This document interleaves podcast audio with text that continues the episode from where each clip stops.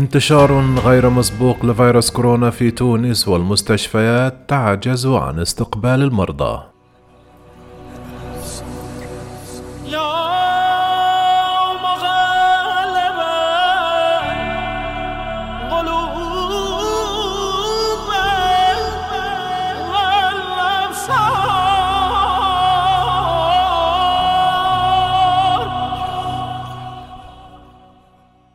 تستقبل تونس عيد الأضحى وسط وضع صحي متأزم بسبب انتشار غير مسبوق لفيروس كورونا في البلاد.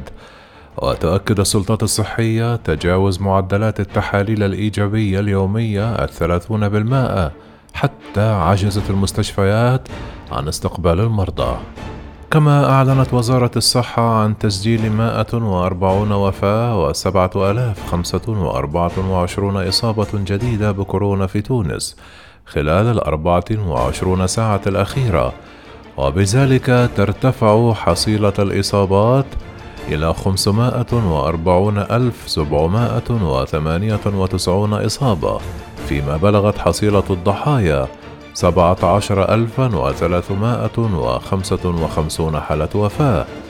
تشهد تونس موجة وبائية غير مسبوقة تنتشر فيها سلالات المتحور البريطاني ألفا والهندي دلتا. في معظم المحافظات مسببا ارتفاعا في معدل الوفيات الذي تجاوز الماء يوميا بينما يرجح خبراء بلوغه سقف 300 وفاة يوميا. مع يوليو الجاري. قالت أستاذ علم المناعة الدكتورة سمر صمود في تصريحات لها أن الأعياد أصبحت تثير المخاوف بشأن انتشار متزايد للفيروس جراء تزايد حركة تنقل المواطنين بين المدن. وأوضحت المختصة في علم المناعة أن فيروس كورونا يعيش عبر طفرات حيث ترتفع معدلات الإصابة ثم تنخفض لتعود وترتفع من جديد. وفي حال لم تتخذ الإجراءات الوقائية اللازمة سينتقل الفيروس من محافظة إلى محافظة أخرى ومن منطقة إلى منطقة أخرى كما يحدث الآن.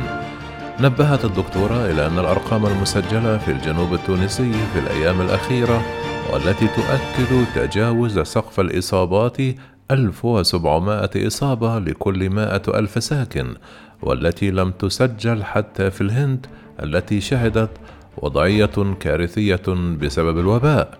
كما أكدت أن تونس وصلت لأقصى قدرات الاستيعاب في كل المستشفيات وأن المواطن مطالب بحماية نفسه والعمل على تقليص انتشار حلقات العدوى بالالتزام بإجراءات الوقاية حتى تنجح تونس في التحكم في الوباء قبل العودة للمدارس في الخريف القادم. كانت وزارة الصحة التونسية قد أعلنت منذ أكثر من أسبوع عن انهيار منظومتها الصحية وأطلقت رئاسة الجمهورية نداءات الاستغاثة للمجتمع الدولي فهبت لنجدتها دول عربية وأوروبية عبر توفير جرعات من اللقاحات المضادة للفيروس والتجهيزات والمستلزمات الطبية.